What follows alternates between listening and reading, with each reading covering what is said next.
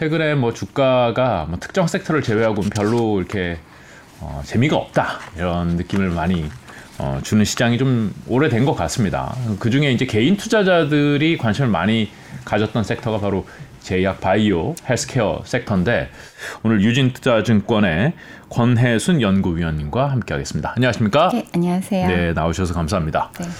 제약 바이오가 좀 많이 쉬었죠? 쉬고 있는 중이죠? 네. 우리나라 이뭐 제약 바이오는 어느 정도 수준에 올라와 있나요?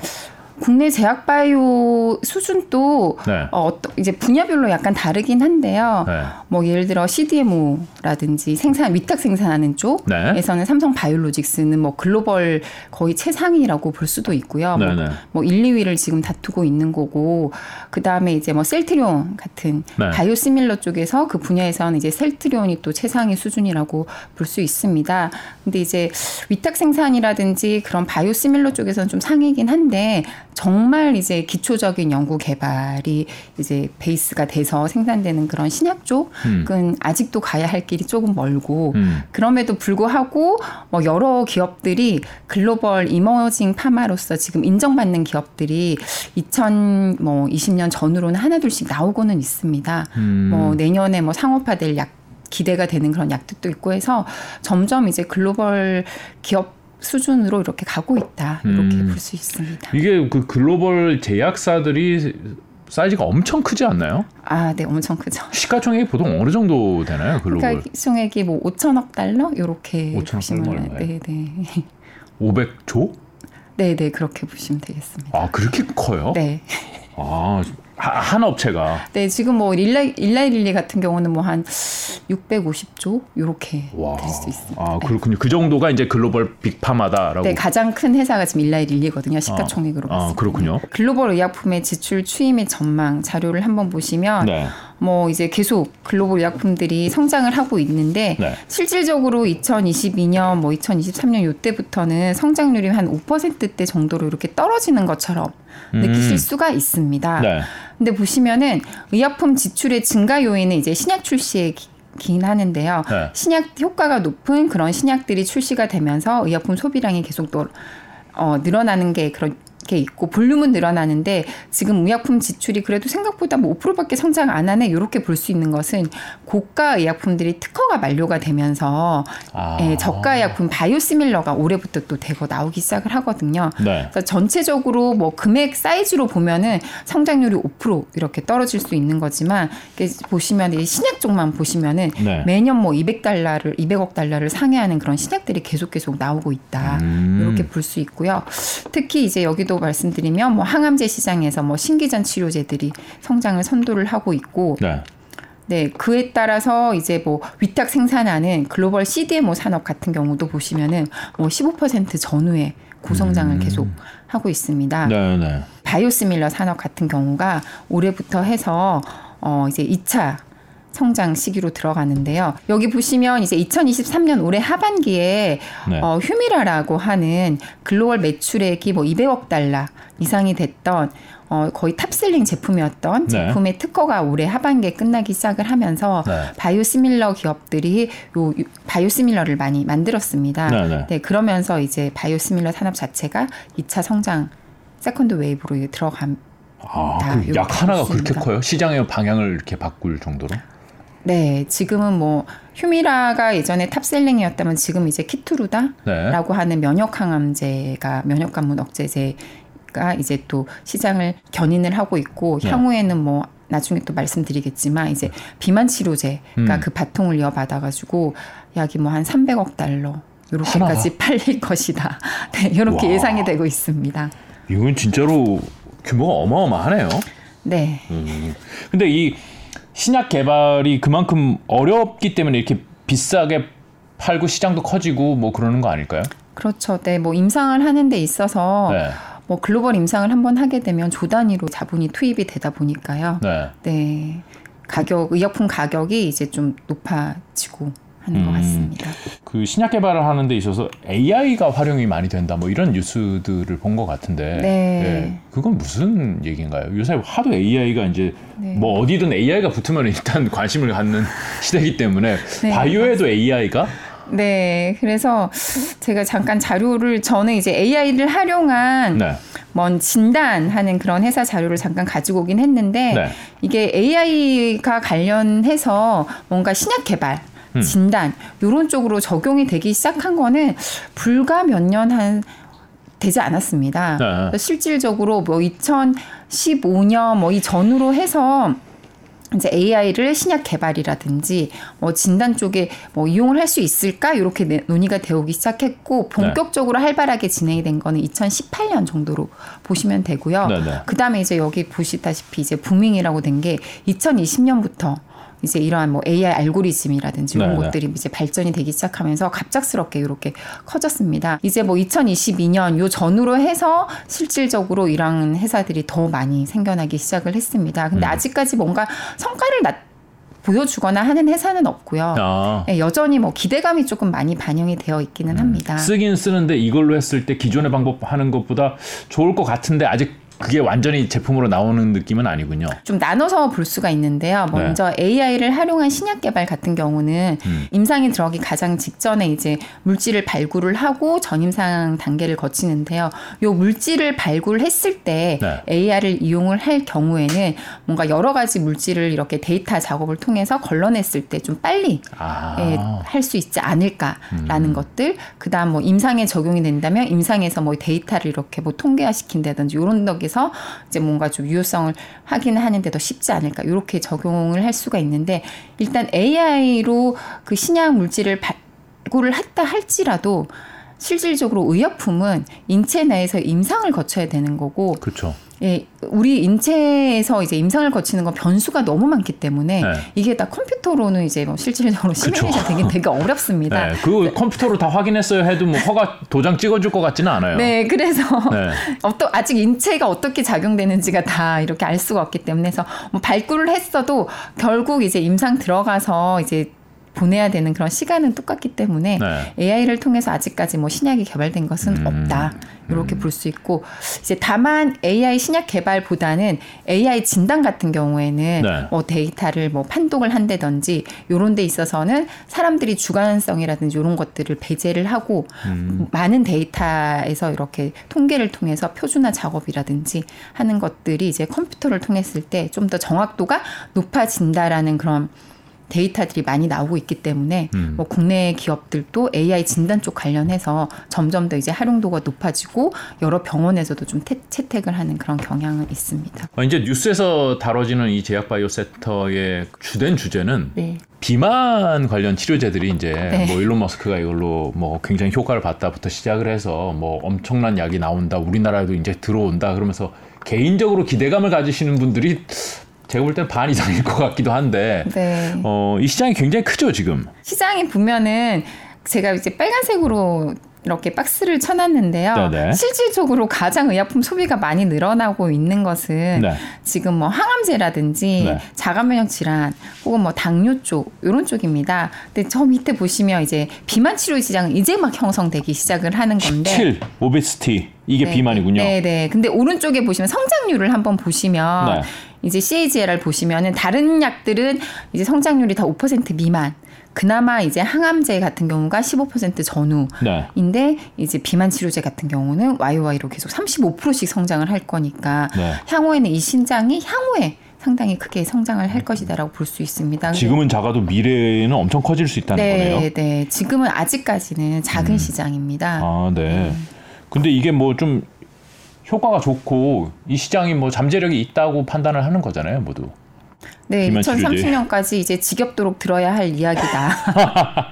왜냐하면 올 초부터 갑자기 아 그러니까 작년 말 올 초부터 해서 이제 뭐 비만 치료 시장에 대한 관심이 많아졌고 네.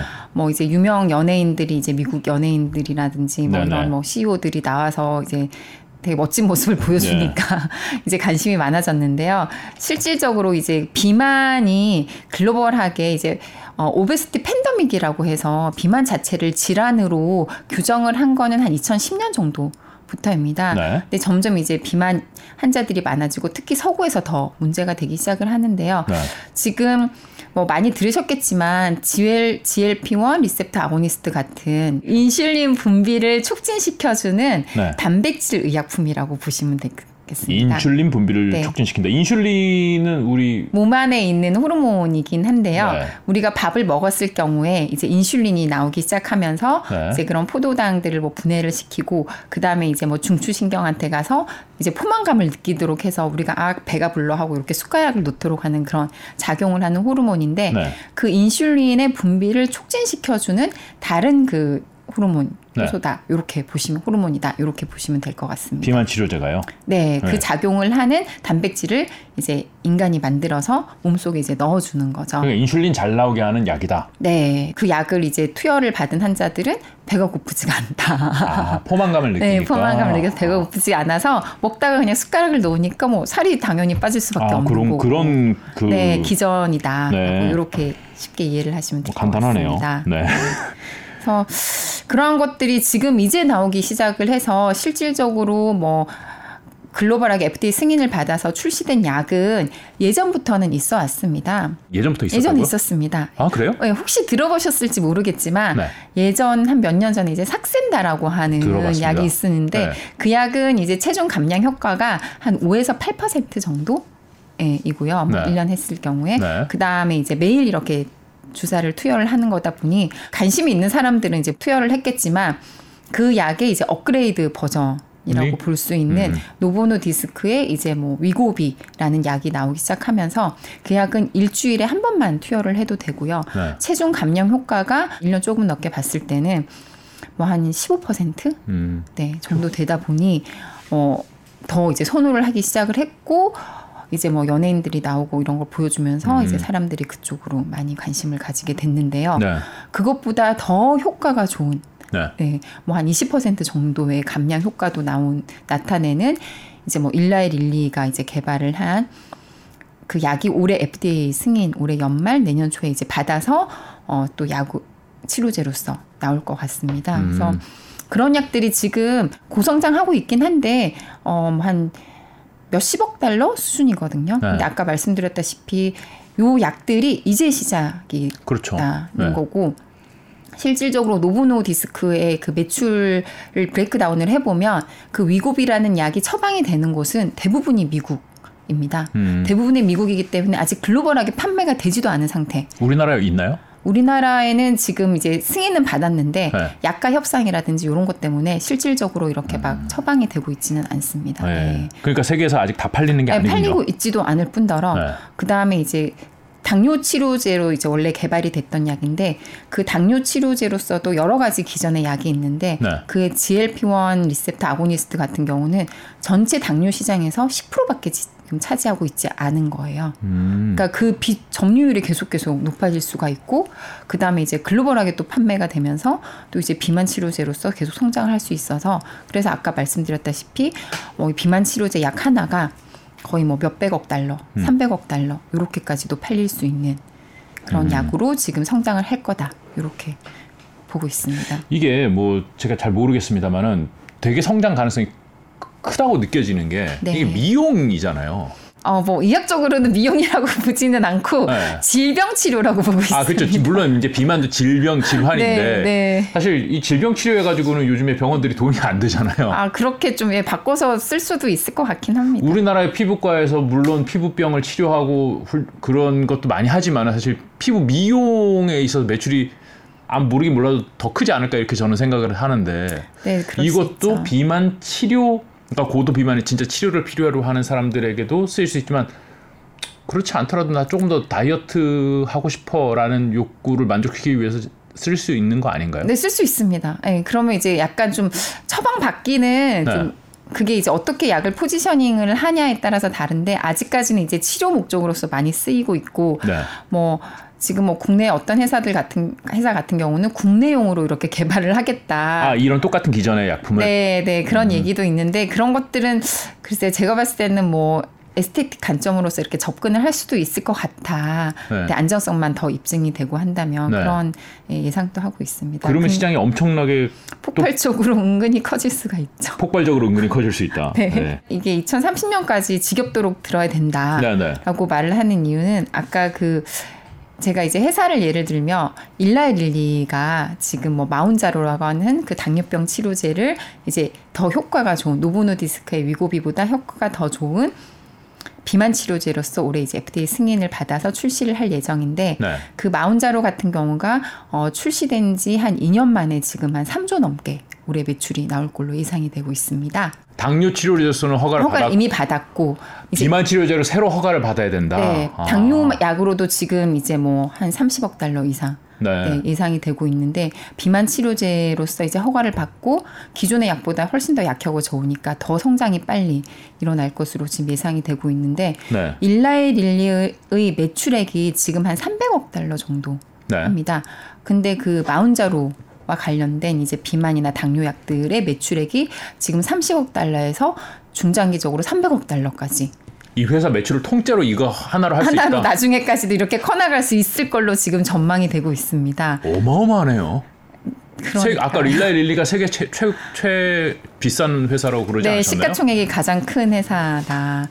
지금 음. 그래서 그런 것들의 기대감이 지금 일라일리 시가총액에 계속 반영이 되고 있는 거고 네네. 실질적으로 글로벌하게 봤을 때는 매출액이 한 10위 정도밖에 되진 않거든요. 음. 그럼에도 불구하고 시가총액은 1조. 음. 인 거고 올해 이제 뭐 연초에 이제 one trillion market cap company라고 해서 네.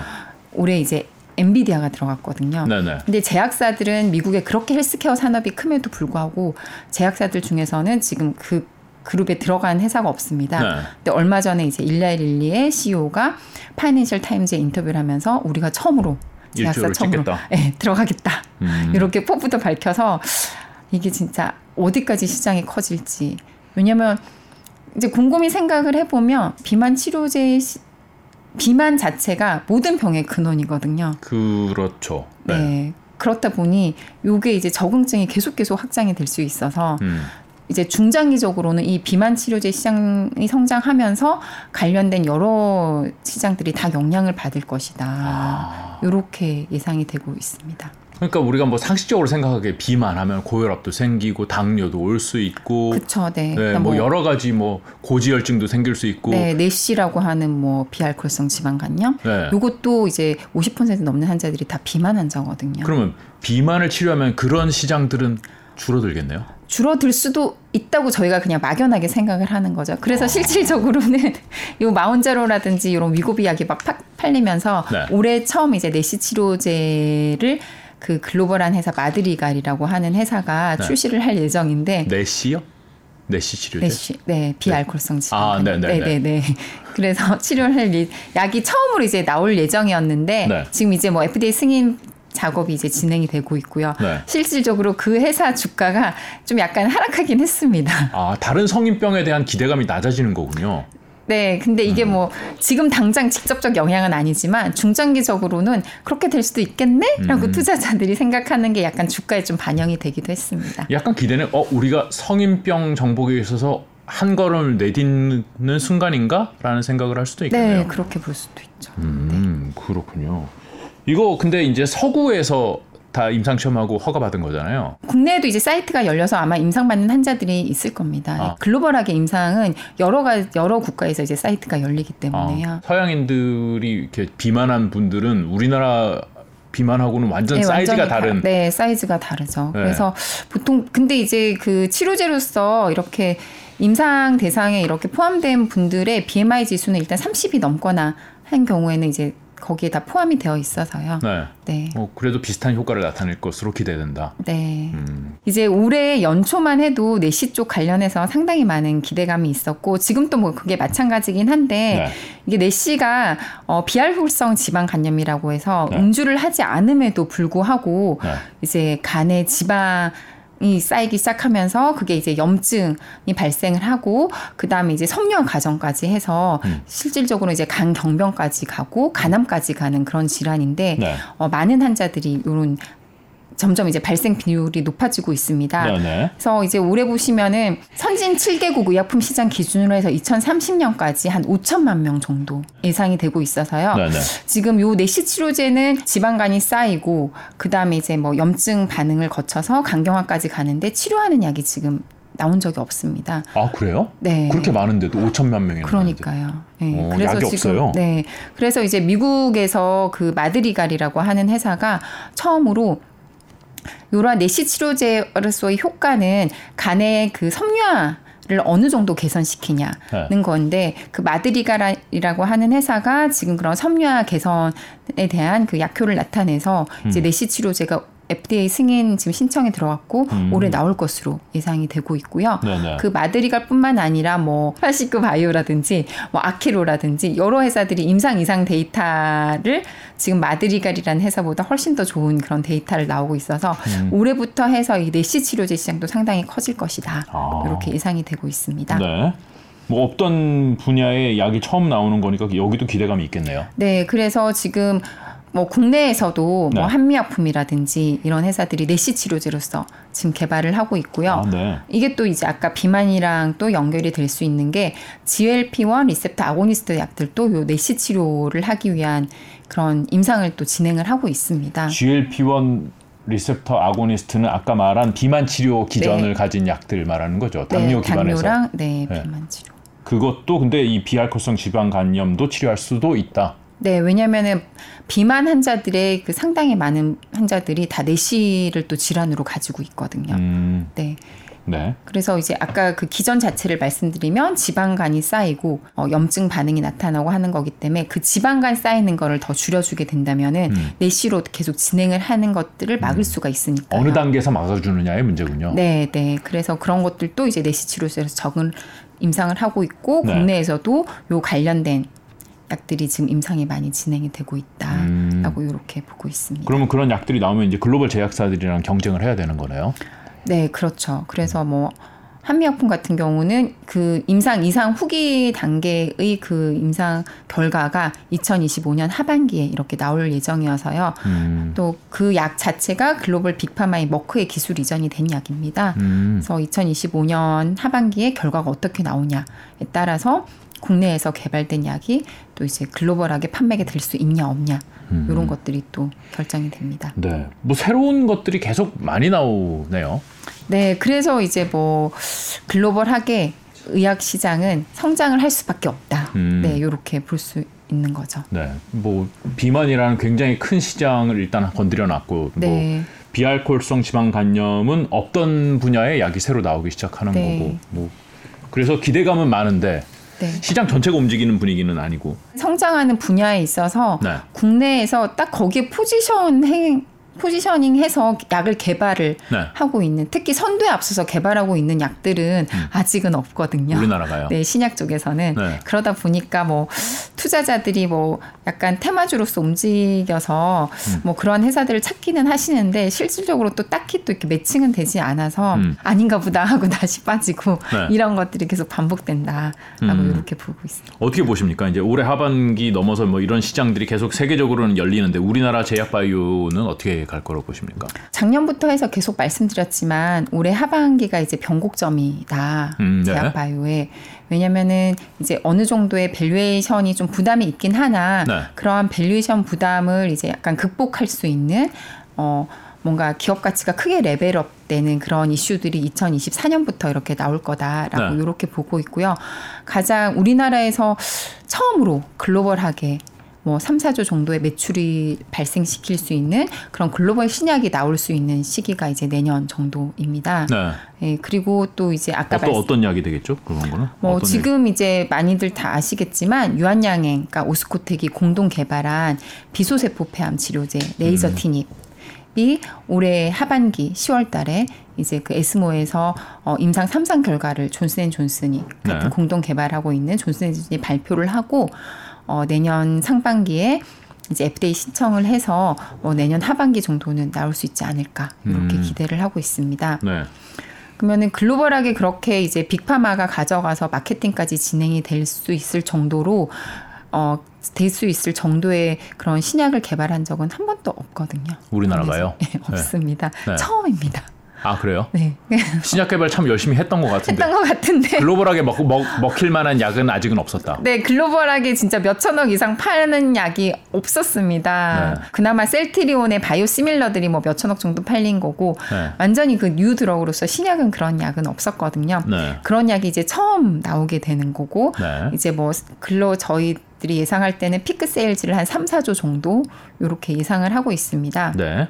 연간 3, 4조 정도 팔 것이다. 네. 네. 그래서 그러한 약이 나올 수 있을지 없을지가 올해 하반기에 결정이 되는 거고요. 네, 네. 어, 그 다음에 아까 말씀드린 여러 가지 그 어, 초기 단계에 있는 바이오텍들의 임상 초기 임상이 이제 뭐 임상 이상이라든지 후기 임상 단계로 진행을 하면서 다시 한 번 더 이렇게 점프업 할 수 있다. 라고 이렇게 볼 수 있고 아까 말씀드렸던 그 또 바이오시밀러 쪽에서는 second wave로 진입을 하는데 거기서 이제 미국 시장이 상당히 중요하고 뭐 셀트리온 이 네. 미국 시장에 어떻게 진출을 할지가 지금 올해 하반기에 저희가 가늠해 볼 수 있고 그러한 것들이 내년에 실적으로 나오고 CDMO 쪽에서는 삼성 바이오로직스가 이제 4공장 이 상업화 가동되는 게 올해 하반기부터기 때문에 네. 생산 물량 자체가 기본적으로 30% 이상 성장을 할 것으로 지금 예상이 되는데요. 네. 그러니까 여러 가지 그러한 뭔가 기업 가치들이 레벨업 되는 게 올해 하반기부터 시작을 해서 이제 내년부터 본격적으로 시작이 되기 때문에 음. 내년 정도면은 국내 제약 바이오 기업들이 한번 점프업하지 않을까 음.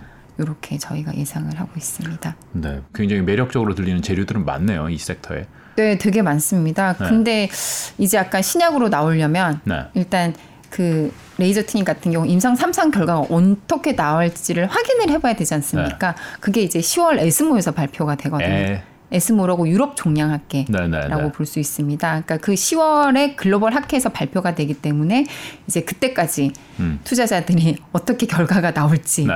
혹은 뭐 기대를 하고 뭐 언제쯤 사야 될지 이런 것들을 다 머릿속에 그걸 발표를. 하기 전날과 한 다음 날은 완전 다른 세상이 되겠군요. 뭐 그럴 수도 있고요. 네. 근데 이게 보면 워낙 이제 언제 나올지가 명확하다 보니까 미리 움직일 수도 있고 네. 아니면 일단 뭐 결과를 보고 움직이자 뭐 이럴 수도 있고 음. 해서 좀 많이 주가 변동성이 커지지 않을까라고 보고 있고 네. 그 다음에 이제 뭐 셀, 삼성 바이오로직스나 셀트리온 같은 경우도 우리가 이제 대충 어느 스케줄이 이미 다 아니까 네. 그럼 우리가 실적으로 나왔을 때 한번 확인을 해보고 사겠다. 음. 이렇게 또 접근을 하실 수도 있고. third wave는 제가 봤을 때 second wave랑 좀 다를 음. 것이다. 근데 제가 이제 당부드리고 싶은 것은 네. 이러한 first wave, second wave를 많이 경험을 하셨으니 네. 너무 이렇게 기대감만 가지고 이렇게 접근을 하시기보다는 이제 third wave에서는 실질적으로 회사가 언제 실적이 나올지를 조금 체크를 해보시고 음. 예, 좀 이성적으로 접근을 해보시는 게 좋지 않나 그렇죠. 저는 그렇게 추천을 드리고 있습니다. 개인 투자자들이 접근하기 좀 어려운 분야가 아닌가 싶어요. 이게 워낙 어려우니까 복잡하고 어려우니까. 네, 근데 어, 의외로 개인 투자자 분들이 네. 되게 많이 알고 계세요. 그렇게 어렵지 않은 섹터인데 네. 너무 이제 어렵게 제가 그래서 계속 어렵게 설명드리지 않는 게 네. 계속 어렵게 설명을 드리면 이게 막 더 어렵게 느끼셔가지고 아예 그냥 보지 않으시니까 그냥 되게 간단하게 개념을 그냥 받아들이셔서 접근을 하시면은 훨씬 더 접근하기가 쉬운 sector거든요. 음. 너무 어렵게 보실 필요는 없을 것 같습니다. 너무 어렵게 볼 필요는 없다. 네. 다만 흥분하지 말고 우리가 첫 번째, 두 번째 wave를 거쳤던 만큼 세 번째 파도는 잘 타보자. 네, 잘 타보자. 네, 그렇게. 그게 이제 얼마 남지는 않은 것 같고 네. 올해 4분기에 이러한 것들이 우리가 이제 확인할 수 있을 것이다. 네, 그렇게 알겠습니다. 보고 4분기 있습니다. 한번 기대해 보겠습니다. 오늘 말씀 여기까지 듣겠습니다. 고맙습니다. 네, 감사합니다.